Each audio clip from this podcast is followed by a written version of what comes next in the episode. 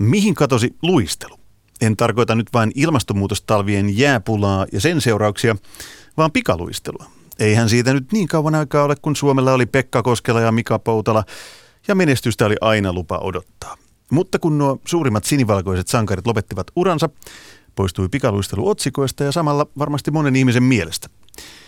Lajin vaatimukset ovat sen verran rankkoja, että harva haluaa tai pystyy Koskelan ja Poutalan viitoittamaan tietä kulkemaan, mutta vaikka joku haluaisi niin tehdä, niin olisiko se Suomessa enää mahdollista? Olosuhteet ovat nimittäin vähintäänkin haasteelliset. Mitä kuuluu klassiselle olympialajille Suomessa nyt ja miltä sen tulevaisuus näyttää? Se selviää tänään. Tervetuloa keskustelemaan yksi Suomen kaikkien aikojen pikaluistelijoista Pekka Koskela ja Iltasanomien erikoistoimittaja urheiluhullujen vakiovieras Pekka Holopainen. Kiitos. Kiitoksia. Pekka Koskela, vielä toissa vuonna luistelit Etelä-Korean olympialaisessa. Sitten sä lopetit urasi ja melkein samalla hetkellä pikaluistelu tuntuu kadonneen Suomessa. Mihin se laji oikein katosi? Laji ei ole kadonnut yhtään minnekään. Kansainvälisiä huippuja ja aikuisiällä todella pärjääviä ei vaan nyt tällä hetkellä ole. Pekka Holopainen, että olet tuon Pyeongchangin luisteluiden jälkeen varmaan monta juttua kaimastasi Koskelasta tai muutenkaan luistelusta kirjoittanut. No, olen toki jonkun verran kirjoittanut, mutta tietenkin enemmän silloin. Silloinhan Poutala vielä oli hyvin lähellä mitalia 2018. sinänsä ei pidä hämmästellä sitä, että, että laji on viime vuosikymmenenä tuottanut vain Koskela ja Poutalan. Enemmän voi hämmästellä sitä, että se tuotti edes heidät. Mm. Koska voidaan ajatella niin, että otetaan vaikka joku tennis- tai pingispelaaja, niin joka kerta kun sä haluat harjoitella hyvissä olosuhteissa – niin sä menet Helsinki-Vantaan kentälle, hyppäät koneeseen ja lennät jonnekin harjoittelemaan hyvissä olosuhteissa, niin se on pikkusen hankala laji Suomessa kehittyy ihan heidän tasolleen. Puhutaan niistä olosuhteista tänään paljon ja selvitellään niitäkin lisää, mutta aluksi mua kiinnostaa kyllä selvittää ää, se, että et, et kun alussa mainitsin että lajin hurjat vaatimukset, niin okei tietysti yksi vaatimus on tämä, että täytyy lentää johonkin harjoittelemaan, mutta Pekka Koskela, sua on pidetty ilmeisesti suomalaisten huippuurheilijoiden keskuudessa suorastaan niin kuin myyttisenä hahmona, eikä vähiten siksi, että niin kuin Pekka Holopainen mulle paljasti ennen tätä lähetystä, että nämä muun muassa niin nostettavan raudan määrät on jotain niin tajutonta, että tämmöiselle tavalliselle pulliaiselle se ei niin kuin aukee millään. Holle, kerro nyt, miten tämä meni. Mikä, no sehän, mikä tämä klassinen No se klassikkohan tämä siis treeni oli? Eli 12 toistoa jalkakyykystä 175 kilon raudalla – mutta nyt otetaan vielä niistä jaloista 50 prosenttia pois, eli, eli se tehdään yhdellä jalalla. Joo, siitä voi jokainen miettiä, kannattaa koittaa kotona. Nyt sun pitäisi alkaa esittelemään niitä jalkojen reisiin, niin varmaan radiossakin paukaattaisi eetterin hajalle, mutta miten, miten tuommoista kestää, Pekka Koska? Nyt, nyt sä voit myhäillä tyytyväisenä, että huomenna ei tarvitse mennä vetään yhdellä jalalla 12 toistoa 175 kiloa. Nyt vähän jo naurattaa. Naurattiko silloin? Joo, sitä itsekin nyt tässä vaiheessa miettii, että kuinka sen koki niin vastuullisena sen tekemisen ja motivoitumisen aina seuraavan päivän harjoituksiin ja sitten toisaalta myös halun tehdä kaikkea sitä niin täydellä teholla, että se tietysti on semmoinen ympyrä, joka on niin kuin itse riittoinen, eli kun sä pääset siihen sisään, niin sitten sä haluat tavallaan lisää sitä. Eli haluat olla vielä kovempi kuin mitä sä oot. Ja kun sä oot siinä ilmapiirissä – No joo, nyt tässä tulee tätä siinä passiivia, mitä pitäisi varmaan radios vähän väistellä, mutta kuka tahansa nyt siinä on ja se ympäristö on hyvä, niin, niin se, siitä saa semmoisen niin kuin, ringin, joka sitten tuottaa lisää niin kuin sitä motivaatiota ja, ja, ja varsinaista sitoutumista asiaan.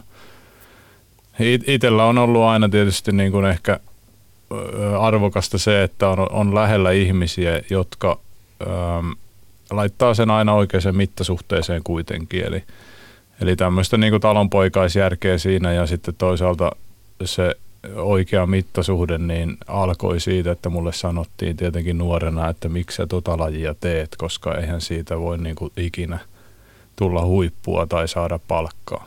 Kuka näin sanoi, muistatko vielä?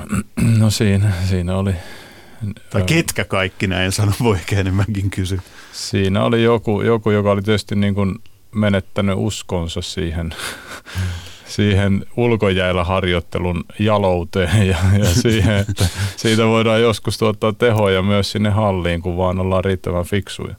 Tietysti on ehkä vähän myrkyllinen lähtökohta, jos ruvetaan nuorelle urheilija sanomaan, että, että älä viitti yrittää, kun tästä ei koskaan saa palkkaa. Aika paljon on sellaisia urheilumuotoja ja muitakin, joita niin, missä samat sanat niin, joissa sanoa. vaikka olisit maailman huipulla, niin se siitä palkkaa tee. Mutta voi kuitenkin päästä maailman huipulle, vaikka Kyllä. sitä monet tuntuu epäilevän. Öö, pikaluistelu on teknisesti erittäin vaikea laji ja se tekniikka elää ja muuttuu koko ajan sitä mukaan, kun se nuori urheilija kehittyy fyysisesti.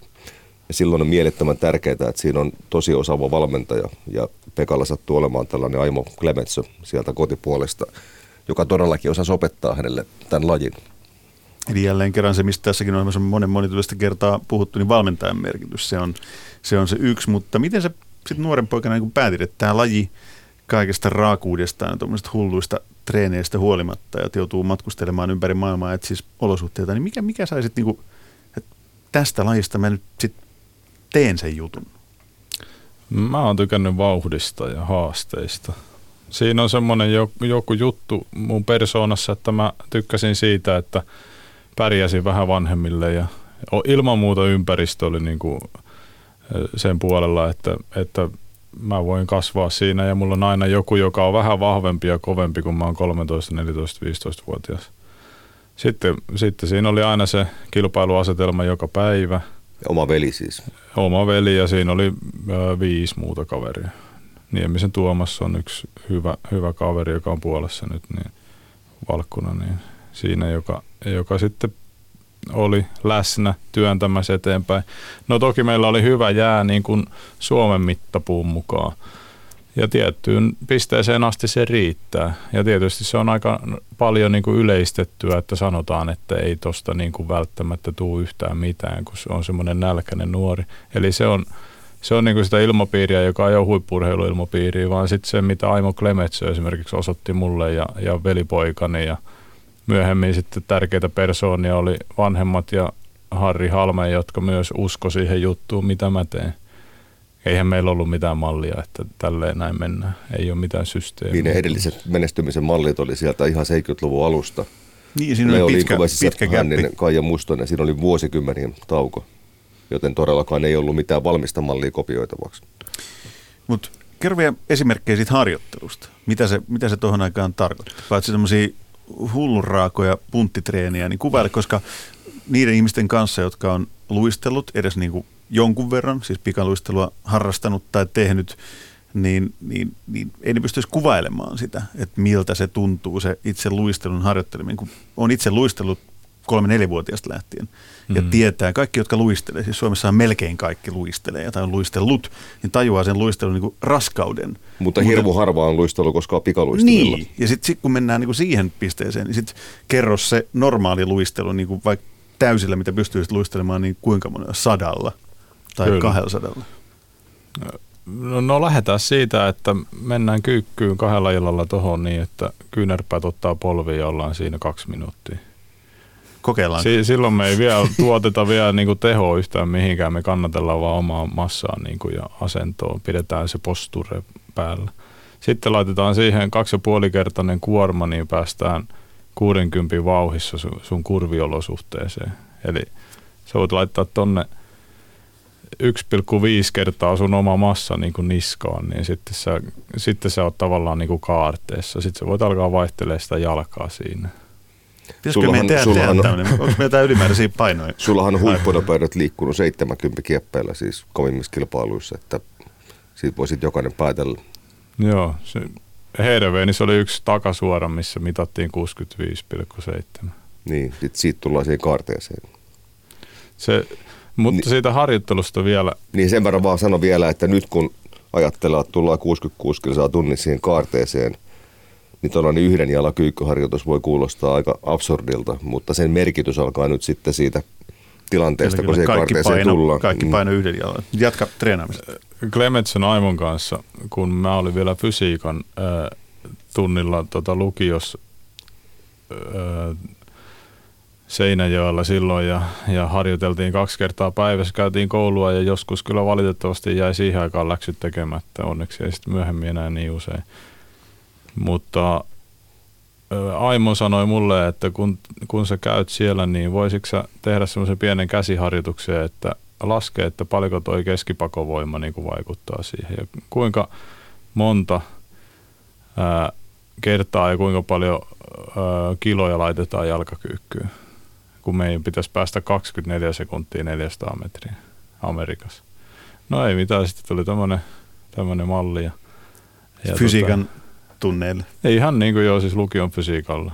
Me saatiin vähän, vähän apuja sitten ää, silloiselta fysiikan opettajalta. Ja, ja sitten me alettiin rakentaa siitä meidän harjoitusohjelmaa, joka johti siihen, että, että on kaksi tämmöistä erilaista harjoitusmuotoa jalkakyykyssä punttisalilla. Eli, eli toinen on se, että 12 kertaa 175 kiloa ja se pitää tehdä kaksi kertaa peräkkäin molemmilla jaloilla. Ja, ja, ja toinen on sitten, että 40, polviin eli 40 toiston tota, niin, kestovoimaharjoitus. Ja se meni aina suhteessa sitten luonnollisesti myös sen oman painon mukaan. Eli mähän painoin silloin 78 kiloa ja sitten sitä niin kuin, sit tuli lihasta lisää, niin se meni tavallaan niin kuin oli pakko nostaa. Paljonko siinä oli sitten rautaa? Siinä oli 110-130 Sehän menee joka mieheltä. Parha- joka mies versio tästä edellisestä. Pa- parhaimmillaan se to- tosiaan oli 120 Tämä alkaa, tämä alkaa kuulostaa niin kuin samalta kuin Jani Sievinen istui juuri tuossa samassa mm. tuolissa muutama viikko sitten Pekka Holopainen silloin omalla tutulla paikallaan. Ne, ne harjoitusmenetelmät, mitä Sievinen kertoi silloin, oli brutaaleja. Niin mm. nämä, nämä on ihan samasta puusta veistetty tämä on siitä, vähintään. Tämä on siitä mielenkiintoinen, että vaikka Pekka oli ja varmaan vieläkin äärimmäisen vahva mies, niin mielenkiintoista on se, että tämä voimaharjoitusblokki siinä harjoituskaudessa, niin se ei ollut mikään kauhean pitkä. Ei. Se tehtiin aika lyhyen ja sisällä. Mutta sitten kun luistelu on sellainen laji, pikaluistelu, että jokainen lajiharjoitus on niin kuin äärimmäisen kova voimaharjoitus samalla, niin ne voimatasot pysyy yllättävän hyvin yllä sen kauden ajan. Jotain Joo. ylläpitävää voimaa tietenkin tehtiin. Joo, eli tämä staattisuuden luonne siinä, siinä lajissa on se, mikä ylläpitää sen. Eli se on tavallaan niin tämmöinen isometrinen jalkakyykky tavallaan yhtä lailla, kun sä pidät niin, sitä painetta. Jalkakyykkyä luistimilla niin kuin koko ajan. Mm, niin, jossain määrin. Aika, aika kova kuvailu. Pekka Holopainen, mä muistan, että sä oot joskus aiemmin tässä ohjelmassa kertonut, että sun tytär harrastaa taitoluistelua. Ei kun pikaluistelua. Ei, an, niin anteeksi, pikaluistelu. Joo, Joo. sori, nyt meni ihan, ihan sanat sekaisin. Tietysti nimenomaan pikaluistelu, niin Oletko kertonut, että mikä häntä odottaa, jos hän päättää jossain vaiheessa siirtyä niin tätä eliittitasoa tavoittelemaan niin Pekka Koskelan tai muiden vanavedessä? Että kohta ollaan tuolla salilla ja kuule en. siinä tytär laittaa Musta tuntuu, että parempi reitti on rautaa. se, että saa ihan itsesi toivaltaa sen asian pikkuhiljaa. kauneuden. Siinä. Joo. Eli, eli, ja tavallaan niin kuin Pekkakin, et sinäkään niin kuin miettinyt 13-vuotiaana, miten kovin harjoituksissa teet 16-vuotiaana, vaan se nuori urheilijahan niin kuin lainausmerkeissä huijataan siihen mukaan. Se pikkuhiljaa kovenee ja Siis se on normaali. Jossain, niin, se on ihan Sitten normaali. normaali. Mutta ei se ole huijaamista. Ei, mutta se olikin lainausmerkeissä. Se oli tosi vahvat lainausmerkit Joo, sulta Holle. eli, eli se on niinku, että, ja, ja mä haluaisin tähän paneutua vähän enemmän teidän kanssa nyt, että mitä tämä on niinku tämä kovan kompetenssi ilmapiirin rakentaminen. Mitä meillä. se on?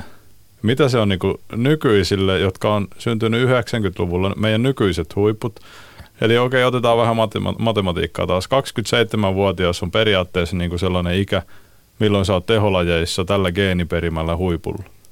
Ainakin se on plus miinus kaksi vuotta siitä, niin ne näytöt pitää näyttää. Muuten, muuten sulla ei välttämättä tule niin kuin sitä vauhtia tai kyvykkyyttä tai taitoa enää. No, no jos me siitä nyt mietitään, että, että meillä on 90-luvulla syntyneitä, ysi, mitä ne on, 92 No nehän täyttää jo 28. Niin. Niin meidän pitäisi niiden niin kuin, ö, kanssa toimia tässä huippuurheiluympäristössä. Ja se tarkoittaa sitä, että ollaan Y-sukupolven porukan kanssa, jotka sitten myös tekee itsenäisesti helposti valintoja, että jos ei ne tykkää jostain, niin ne valitsee toisin. Se tiedetään siitä sukupolvesta. Sitten ne on myös, niin kuin, he ei ole diginatiiveja, mutta nämä, jotka on nyt siinä kynnyksellä tulemassa yleisten sarjaan – eli 18-19-vuotiaat, niin he alkaa olla niin kuin diginatiivia jengi. Niin, niin ei me voida 80 syntyneiden, niin kuin meikäläinen on 82 ja Tero Pitkämäki on kuukausi sen jälkeen syntynyt, niin ei meidän pelikirjalla tehdä niin kuin sitä ilmapiiriä, millä rakennetaan hirveän kova kompetenssi siihen huippurheiluun. Eli jos joku kuuntelee niin kuin meidän äskeistä puhetta, niin se, se ei ole sitä puhetta, mikä myy niin kuin milleniaaleille. Mä oon siinä mielessä eri mieltä, että tavallaan teidän tiedoilla se voitaisiin tehdä, mutta uppoako se tieto enää samalla tavalla tähän uuteen sukupolveen kuin aikanaan teihin? Äh, joo, siis iso osa juuri on tätä keskustelua se, että kuinka viestiä, mitä arvoja tuoda sinne, mm. mitä heille pitää niin kuin pystyä takaamaan ja tekemään niin kuin esimerkiksi konkreettisia juttuja nämä tukitoimet. Eli kuinka me räätälöidään ne yksilökeskeisesti ne tukitoimet, niin ensimmäinen on se, että meidän pitää määritellä, että ne on niin kuin 90-luvulla syntyneitä Y-sukupolvea. Ja kohta meidän pitää miettiä tosi vahvasti, mitä 18-vuotias niin kuin tarvii ja haluaa. Ja ne on eri asioita, mitä niin kuin itse silloin, kun olin 18 halus. Pekka oli siitä tunnettu huippurheilija, että tai mä en ole tavannut niin omalla toimittajaurallani juuri tämmöistä pedantimpaa ja pikkutarkempaa tyyppiä, mitä tulee vaikka omiin työkaluihin, varusteisiin. Sitten välillä, kun hän haastatteli ja kuunteli sen nauhan, niin en mä ymmärtänyt sitä oikeasti kauhean paljon. niin, niin, Lu, luitko niin, koskaan tota... Holobaasin kirjoittamia juttuja ja totesit, että ei, ei Holle ei tajunnut nyt niin. mitään, mitä mä siellä sanoin. Pari lui ja loput jouduin laittaa pois, kun Joo. tuli aina sun. niin tavallaan siis, kun hän puhuu näistä tukitoimista, joihin luistelukaltaisessa lajissa kuuluu muun muassa nämä omat välineet, joiden kanssa teet ihan valtavasti töitä, jotka tosi se työmäärä liittyy myös fyysiseen kokoon, kun ne kun välineet hajoaa startissa, niin se nappaa tuot lähentäjästä aika mukavasti tuon kokoista kaveria, niin siinä oli Pekalla vähän puurtamista, kun mm. ne saitte ne kestämään ja niin edelleen.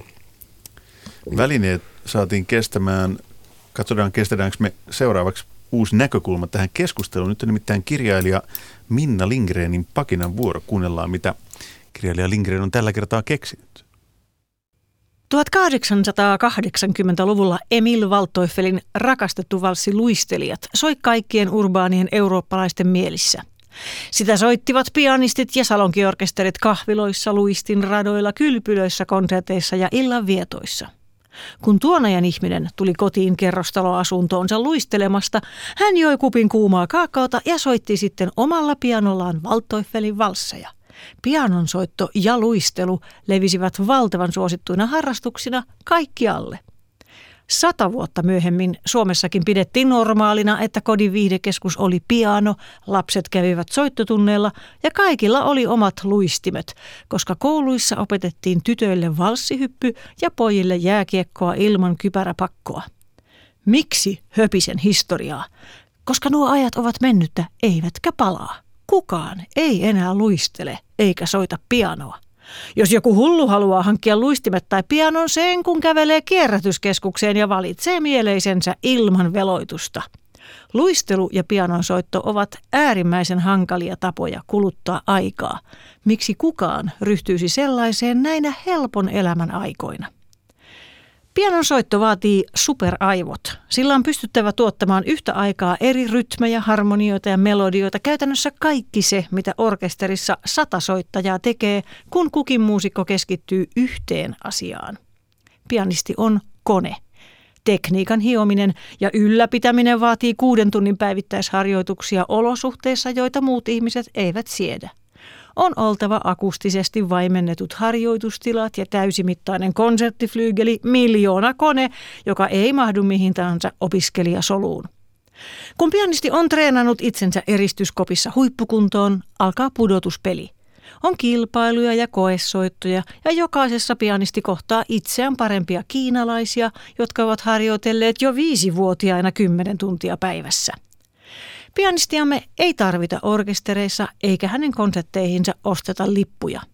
Aasialaiset hoitelevat orkestereiden solistikeikat ja pelistä pudonneet harkitsevat helpomman uran aloittamista esimerkiksi aivokirurgeina. Kaikkein onnekkain pianisti saa tuntiopettajan alipalkatun tehtävän musiikkiopistossa, jossa opettaa loppuelämänsä harvenevalle lapsilaumalle pianosoittoa.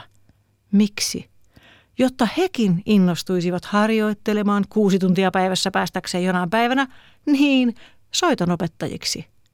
Näin pianon soitto kiertää kehää yhtä sisukkaasti olosuhteita ja järkeä uhmaten kuin pikaluistelija yksin jäähallissa.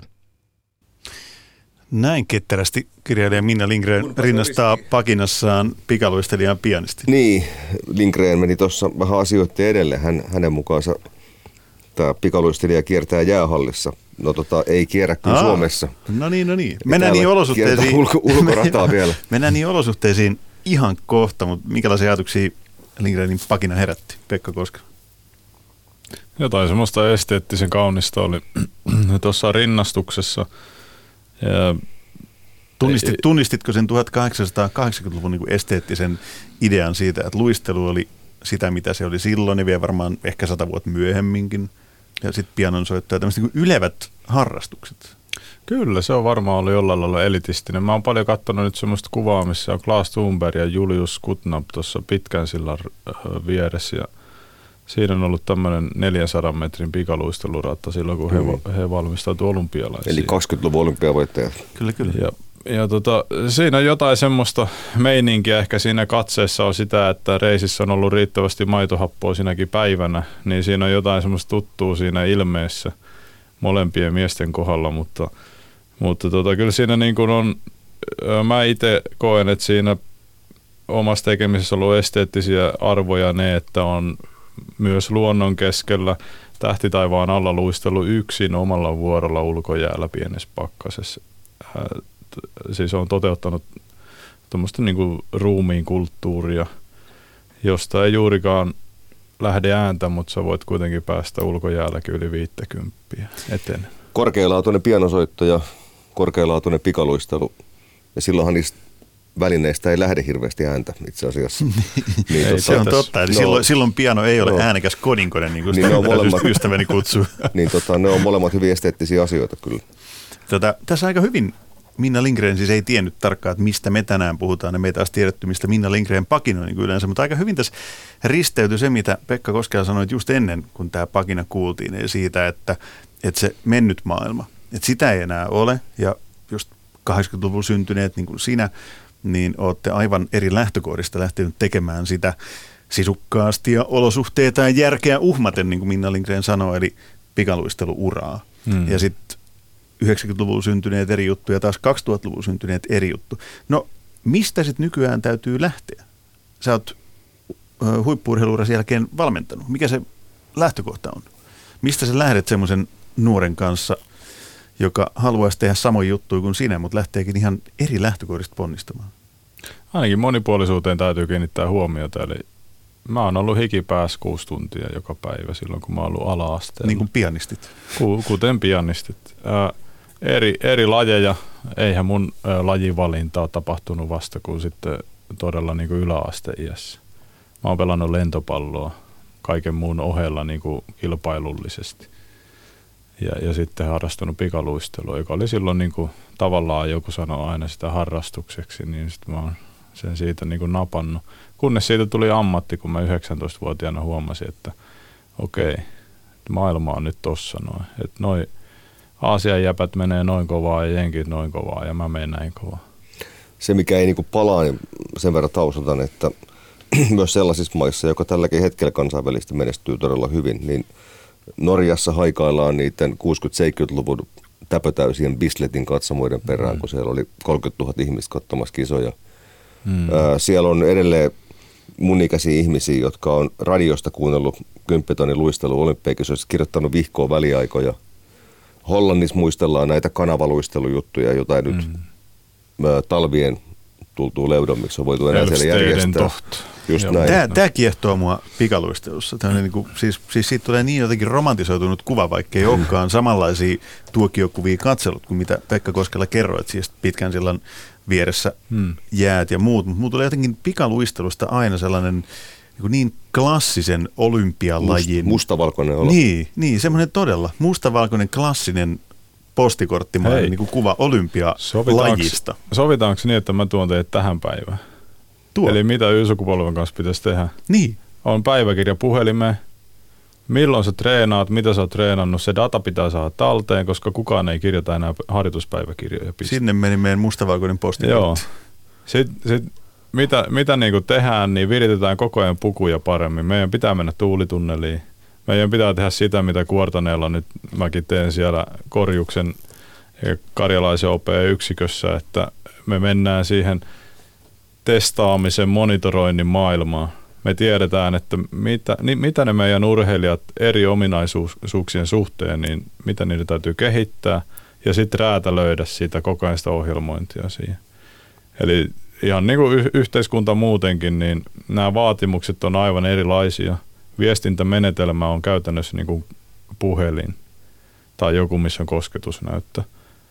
Jopa niin kuin lomakkeen täyttäminen PCllä, niin se ei ole enää hei tätä päivää. Ja, ja, ja t- siis ei, ei tarvi hypätä niin sen tekkimaailmaan ja ei tarvi kaikkia vatteja, tiettekö, saada niin kuin talteen joka jalkakyykystä tai keihää heito, he, heitosta. Mutta mut se, että meidän pitää pystyä se testaaminen tuomaan niin kuin lähes päivittäiseksi. Meidän pitää sanoa, että minkä takia kun urheilija näkee Instagramissa feedissä, niin se näkee niin kaiken näköistä eri hienoa harjoitusta ja laitetta ja muuta. Valmentajan pitää olla siinä sanomassa päivittäin sille, että toi vaikuttaa tuohon, ei, kuuluu meille, mietitään, tutkitaan, tai sitten, että ei toi niin kuin, ei ole meille hyödyllistä. Tai jonkun pitää tämä tehdä koska muuten urheilija, valmentaja, pari, niin nehän ajautuu niin kuin ihan erilleen. Ja ollaan kaukana siitä, että tehdään tämä niin kuin kovan kompetenssiympäristö sille, sille nuorelle, jolleka meidän pitäisi sitä nyt rakentaa. Tämä oli aika tyhjentävästi sanottu. Paljon, paljon ajattelemisen aihetta. Nyt mun ja Pekka Holopaisen niin nämä mustavalkoiset olympiakuvat postikortteineen niin revittiin saman tien. Niin on siis tämmöinen, oli... Erik Haiden oli tällainen, sanotaan vuonna 80, niin ihan puhutuimpia urheilijoita myös Suomessa. Hän voitti kaikki matkat Leippäsedi olympiakesoissa kultaisessa asussaan. Tuota, mitä Pekka sanoi äsken, niin totta kai ei, eihän tämä, ensinnäkin tämä, niin kuin hän sanoi, niin laji ei elä tähdistä, vaan se elää siitä, että maksimoidaan ne mahdollisuudet valmennusjärjestelmään tuottaa niitä huippurheilijoita. Mm-hmm. Eihän se ole kestävä tie, vaikka se oli lyhyeltä tähtäimellä hyvä tie, että Mika Poutala sai tukevan rahoituksen olympiakomitean huippurheiluyksiköstä, pystyi muuttamaan Kälkäriin puolitoista kertaistamaan lajiharjoitusmääränsä ja maksimoimaan potentiaalinsa sitten viimeisissä arvokilpailuissaan. Se oli minun mielestäni erittäin onnistunut ja hieno projekti. Ja nostan niin kuin Mikalle hattua, että hän oli lainausmerkit taas vahvat, niin vanhana miehenä vielä kanttiin tehdä se. Hmm. Nyt me päästiin niihin olosuhteisiin. Jos, jos tota Mika Poutalan piti lähteä Kälkäriin hakemaan niitä olosuhteita. Jonne niin... lähti jo 20 vuotta häntä ennen Janne Hänninen. Niin. Kyllä joo. Eli siis on nämä tietyt paikat, Salt Lake City, Calgary. Intsel, niin. Heerenveen, Berliini, Erfurt. Mm. Joissa, joissa niin tämä, tämä lajin mekka-olosuhteiden puolesta on, mutta Suomessa, vaikka me tehtäisiin kaikki täällä, niin kuin äsken Pekka Koskela sanoi, että tehdään niin kuin nuorten lähtökohdista ja saadaan ne ymmärtämään, että nyt tämä täältä Insta-fiidistä, niin tämä otetaan treenaamiseen, tämä on hyvä, tämä ei ole hyvä, ja sitten se kaikki tehdään näin. Mutta sitten tullaan olosuhteisiin. Suomessa ei ole edelleenkään. Sä puhuit sun aktiiviuran aikana vuosien ajan, jossain vuosikymmenten ajan siitä, että luisteluhalli Suomeen. No, eipä näy vieläkään. Pekka on jopa piirtänyt sellaisen, jos mä en väärin muista, siihen kuortaneen ison hallin eteen siihen ison tien ja hallin väliselle pellolle. Onko piirustukset tallella vielä? Minä olen piirtänyt ja tietysti ehkä vielä ehkä tärkeämpi, että mä oon saattanut piirretyttää ne jollakin, joka osaa ihan sitä rakennesuunnittelua ja arkkitehtuuria, mitä siinä tarvitaan.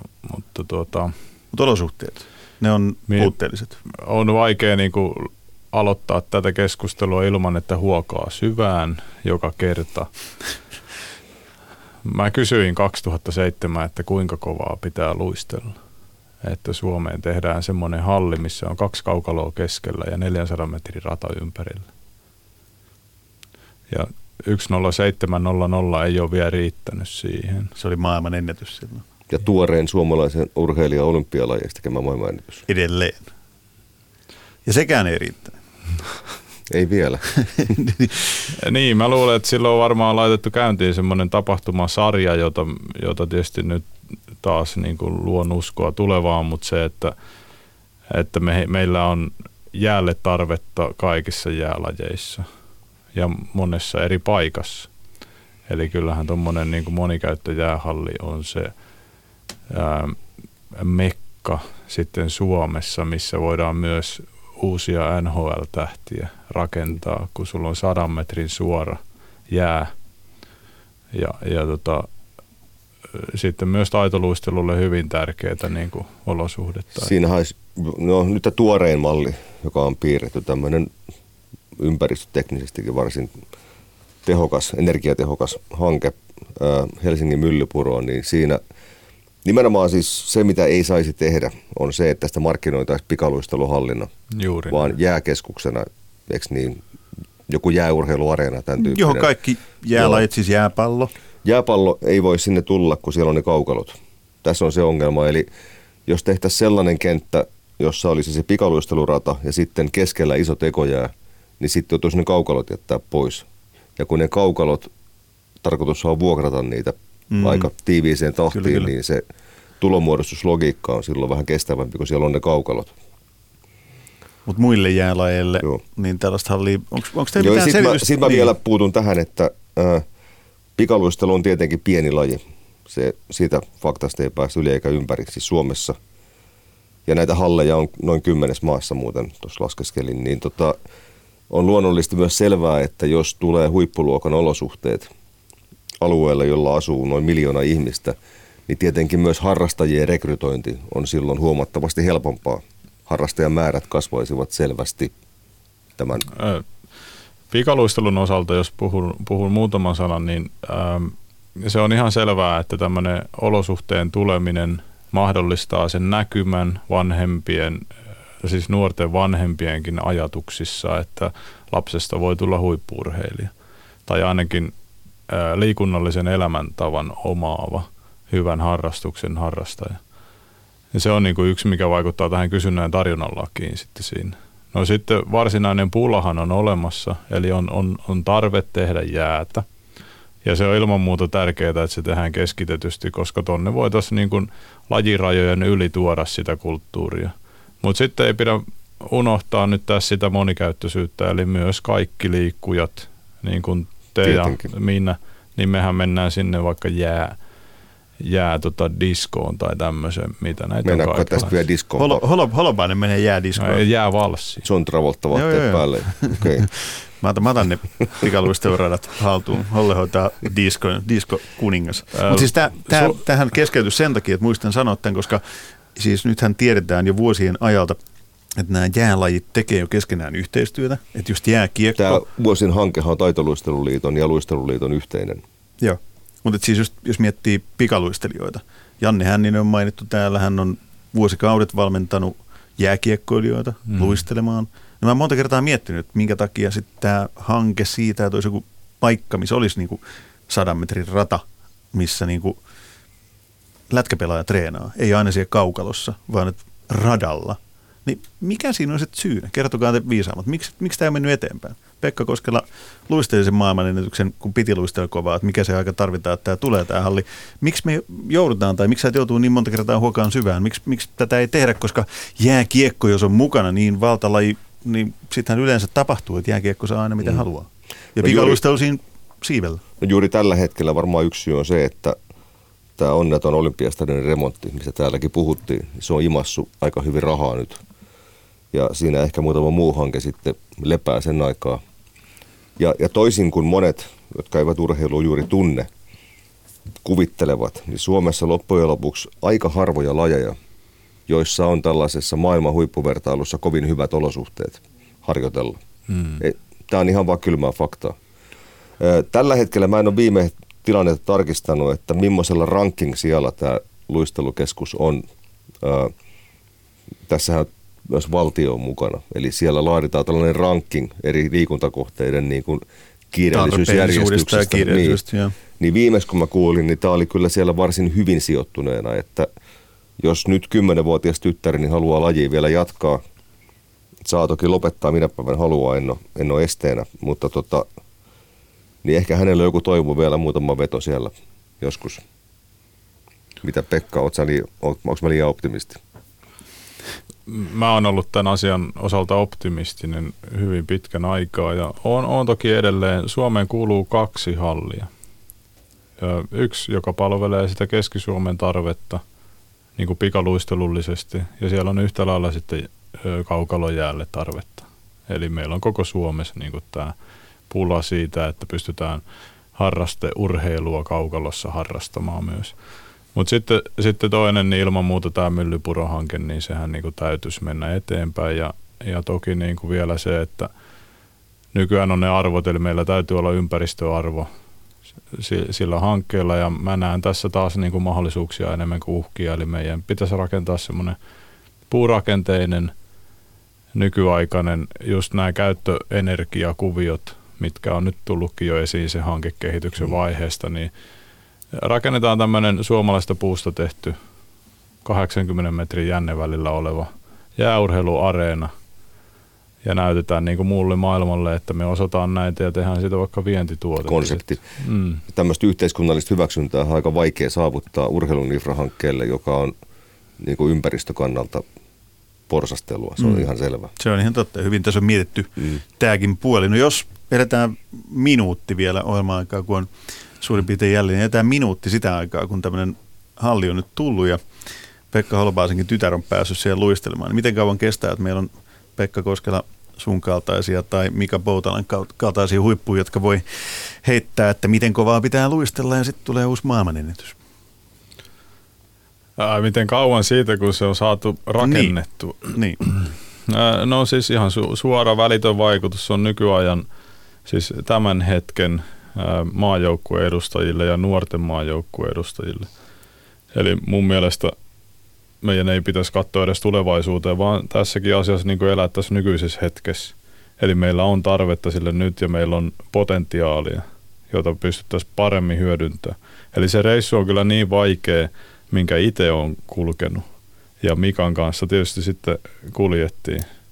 Eli, eli tota, oot 200 päivää poissa ja sitten koko ajan muutat omaa tekniikkaa, kun sä meet halliin. Huonolta jäältä hyvälle jälle. Mm. Niin. Sitten pitää koko ajan sovittaa sitä, että koska saa räntää, koska se sun harjoitusohjelmahan ei tule toteutumaan, vaan sä säädät sitä koko ajan ja sitten se on aivan yhtä taitoa ja onnea, että kuinka sä sait sen säädettyä olosuhteen mukaiseksi ja optimaaliseksi sitten oman kunnon kehityksen ja vauhin kehityksen kannalta. Mutta tätä niin kuin y- ympäristöä, kun pystytään kehittämään, niin on suuria loikkia tässä nopeu- niin kuin meidän nykyisten maajoukkueluistelijoiden nopeudessakin jo nähtävillä. Ja, ja mä taas kuvittelen, kuvittelen niin, että se kiinnostaa myös valmennusprosessiin mukaan lähtiöitä, eli valmentajia ja mentoreita ja muuta, että se on niin kuin kiinnostavampaa siinä vaiheessa. Eli tässä, tässä kilpailussa meidän pitäisi pärjätä ihan jokaisessa lajissa, että se valmennusprosessi olisi semmoinen – että meillä on päätoimisia ja, ja tosiaan niin kuin se huippukompetenssi rakentamisympäristö, niin siellä on kovia persoonia, koska kovien persoonia ja taitavien vahvojen persoonien kautta tuloksia tehdään. Noissa kovissa yksilölajeissa on vaan vähän kiire, koska nämä valmentajat ja valmennusjärjestelmät, niin tota, mä en ole kaikissa lajeissa enää ihan varma, että onko ne olemassa faktisesti. Aikaa ei ole hukattavaksi. Aikaa ei ole hukattavaksi. Se oli hyvä loppukaneetti. Pekka Koskelakin allekirjoittaa tänne pienen hymynkareen saattelemana. Hei, keskustelu toivottavasti jatkuu ja toivottavasti jääurheilu saa sen tarvitseman hallin pian. Kiitos Pekka Holopainen, Pekka Koskela mainiosta keskustelusta.